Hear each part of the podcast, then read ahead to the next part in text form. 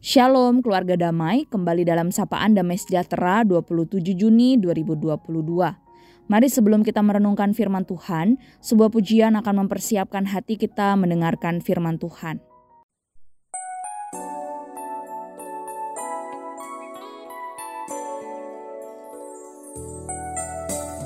Bapa, lembutkanlah dapat lebih mengasihimu. Bapa bentuklah diriku untuk dapat menjadi saksimu dan mengerti rencanamu di dalam hidupku Jadikan aku semakin indah di hadapanmu.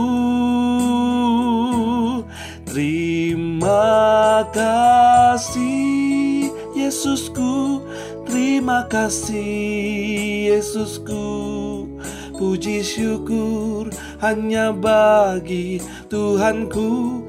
Terima kasih Yesusku Terima kasih Yesusku. Puji syukur hanya bagi Tuhanku.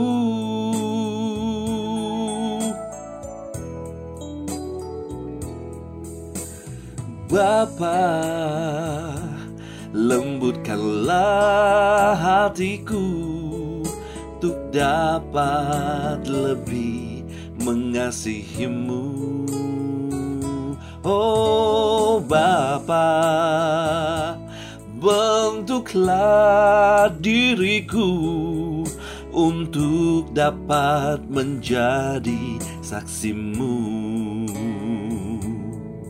Dan mengerti rencanamu di dalam hidupku.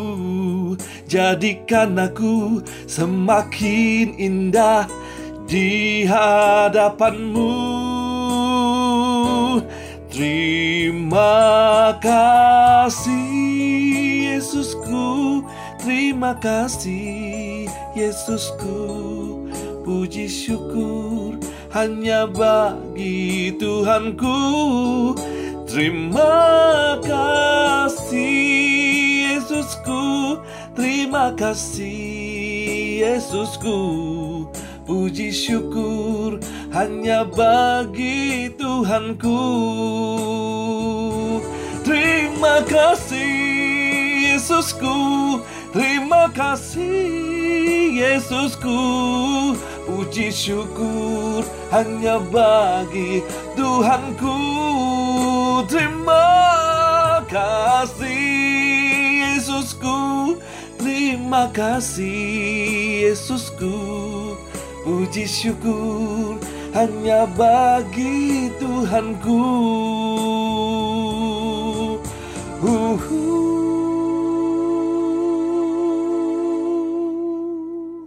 Mari Bapak Ibu Saudara kita bersatu di dalam doa. Tuhan Yesus lembutkanlah hati dan pikiran kami agar kami benar-benar mengerti dan melakukan firman Tuhan. Firman Tuhan yang rasanya mungkin sudah sering kali kami dengar, namun masih sulit untuk kami lakukan. Oleh sebab itu ya Tuhan kami masih terus perlu anugerah Tuhan. Perlu firman Tuhan untuk terus mengingatkan kami dan menuntun kami agar melakukan perintah Tuhan. Terima kasih Tuhan Yesus kami siap untuk mendengarkan kebenaran firman-Mu. Di dalam nama Tuhan Yesus kami berdoa. Amin. Keluarga damai tema perenungan firman Tuhan pada hari ini adalah perintah yang baru. Dan firman Tuhan terambil dalam 1 Yohanes 2 ayatnya yang ke-7 hingga ayat yang ke-11. 1 Yohanes 2 ayat yang ke-7 hingga ayatnya yang ke-11. Demikian bunyi firman Tuhan, perintah yang baru. Saudara-saudara yang kekasih, bukan perintah baru yang kutulis kepada kamu, melainkan perintah lama yang telah ada padamu dari mulanya. Perintah lama itu ialah firman yang telah kamu dengar. Namun perintah baru juga yang kutuliskan kepada kamu telah nyata benar di dalam dia dan di dalam kamu Sebab kegelapan sedang lenyap dan terang yang benar telah bercahaya. Barang siapa berkata bahwa ia berada di dalam terang, tetapi ia membenci saudaranya, ia berada di dalam kegelapan sampai sekarang. Barang siapa mengasihi saudaranya, ia tetap berada di dalam terang, dan di dalam dia tidak ada penyesatan. Tetapi barang siapa membenci saudaranya, ia berada di dalam kegelapan dan hidup di dalam kegelapan. Ia tidak tahu ke mana ia pergi karena kegelapan itu telah membutakan matanya. Sedemikian jauh pembacaan firman Tuhan kita pada hari ini.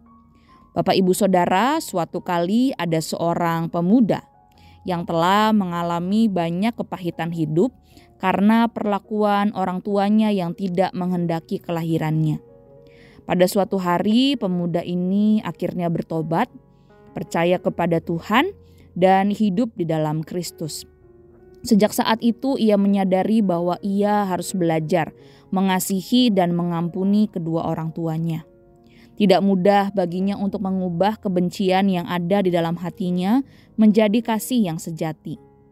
Namun, kasih Kristus dalam dirinya terus menguatkan dia untuk belajar hari demi hari mengasihi orang tuanya. Delapan tahun berselang, akhirnya kedua orang tuanya menerima Tuhan Yesus di dalam hidup mereka, karena mereka mengalami betapa besar kasih putranya kepada mereka. Hanya kasih Kristus yang mampu mengubah kebencian menjadi kasih. Bapak, ibu, saudara, sebagai orang Kristen, kita dipanggil hidup seperti Kristus hidup, yakni mencirikan kasih. Mengapa mengasihi saudara itu menjadi tanda seorang yang telah hidup di dalam Kristus? Kalau kita lihat di dalam firman Tuhan, seorang yang hidup di dalam Kristus berarti telah mengalami terlebih dahulu kasih Kristus yang mati di atas kayu salib sebagai wujud kasihnya kepada manusia yang berdosa. Kasih yang telah dialaminya ini akan memampukannya untuk mengasihi orang lain, keluarga, sahabat, teman, dan siapa saja. Mengasihi orang-orang terdekat, keluarga, rasanya mungkin jauh lebih sulit dibandingkan mengasihi orang lain. Karena mereka-mereka inilah yang dapat melihat bagaimana kualitas hidup kita sehari-hari. Oleh karena itu, mengasihi tidak dapat dipisahkan dengan mentaati perintah Tuhan. Setiap orang yang mengasihi Allah, baik bapak, orang muda, anak-anak, akan melakukan perintahnya. Yang intinya adalah kasih. Setiap orang yang tidak mengenal, tidak menerima, dan tidak melakukan kasih adalah seorang yang masih hidup dalam kegelapan dan ia tidak tahu ke mana arah hidupnya. Demikian bunyi firman Tuhan. Mengasihi saudara seiman adalah bukti nyata bahwa orang tersebut tinggal di dalam terang. Mungkin saja kita memiliki pengalaman yang buruk, kebersamaan dengan saudara-saudara seiman yang membuat kita kecewa, kita pernah disakiti, terluka oleh sikap-sikap orang lain, Bahkan kita merasa luka itu terasa lebih sakit karena disebabkan oleh saudara-saudara seiman kita. Hal ini tidak mengherankan karena memang berharap lebih banyak, kita berharap lebih banyak kepada saudara-saudara seiman kita. Maka Bapak Ibu Saudara muncullah pikiran dalam diri kita bahwa mungkin mengikut Yesus akan lebih mudah seandainya tidak menyangkut masalah hubungan dengan sesama orang-orang Kristen. Apa pun yang menghalangi kita, perintah ini tetap berlaku dan tidak dapat diganti. Jika saudara seiman tidak saling mengasihi, jangan katakan bahwa kasih Allah ada di dalam hati mereka. Mengasihi orang yang mengasihi kita bukan perkara yang sulit. Kasih kita justru akan terbukti ketika kita mengasihi saudara seiman kita yang justru menimbulkan luka di dalam hati kita. Lalu, apa yang Alkitab katakan tentang orang yang membenci saudara seiman? Ia hidup di dalam kegelapan. Kegelapan membuka, membutakan mata hatinya sehingga dia tidak tahu bagaimana harus bersikap. Bila tidak ada sikap saling peduli, kita perlu mempertanyakan apakah benar adanya kasih Kristus dalam hatinya. Sebab kasih jelas akan terlihat melalui sikap saling menghargai, saling membangun, dan saling mendukung adalah mudah bagi setiap kita untuk menempatkan pelayanan dan hidup benar di atas kasih kepada tubuh Kristus. Mungkin mudah untuk kita bisa melayani. Kita dapat melakukan segala sesuatu dan mempercayai segala kebenaran. Tetapi kalau kita tidak mengasihi saudara seiman, maka semuanya adalah sia-sia. Kita memang harus melayani dan kita memang harus hidup benar. Tetapi kita harus melakukan semuanya itu di dalam kasih. Dan kiranya kasih yang daripada Yesus Kristus memampukan kita untuk bisa mengasihi saudara-saudara seiman kita, sehingga kita dapat bertumbuh di dalam Tuhan bersama-sama. Mari Bapak Ibu Saudara kita bersatu dalam doa. Tuhan Yesus terima kasih karena sudah mengasihi kami dengan sempurna, bahkan mengasihi kami ketika kami masih berdosa. Tuhan, kami perlu terus belajar kasih yang sempurna dari Tuhan Yesus karena sering kali kami masih belum bisa melakukannya. Ampuni jika kami masih belum bisa mengasihi, dan tolong mampukan kami untuk bisa mengampuni dan mengasihi orang-orang sekitar kami, bahkan mereka yang sudah menyakiti kami, sebagaimana kasih Tuhan yang nyata buat kami. Tuhan mampukan, Tuhan tolong kami. Terima kasih Tuhan Yesus, di dalam nama Tuhan Yesus kami berdoa. Amin. Selamat saling mengasihi Bapak Ibu Saudara, Tuhan Yesus memberkati.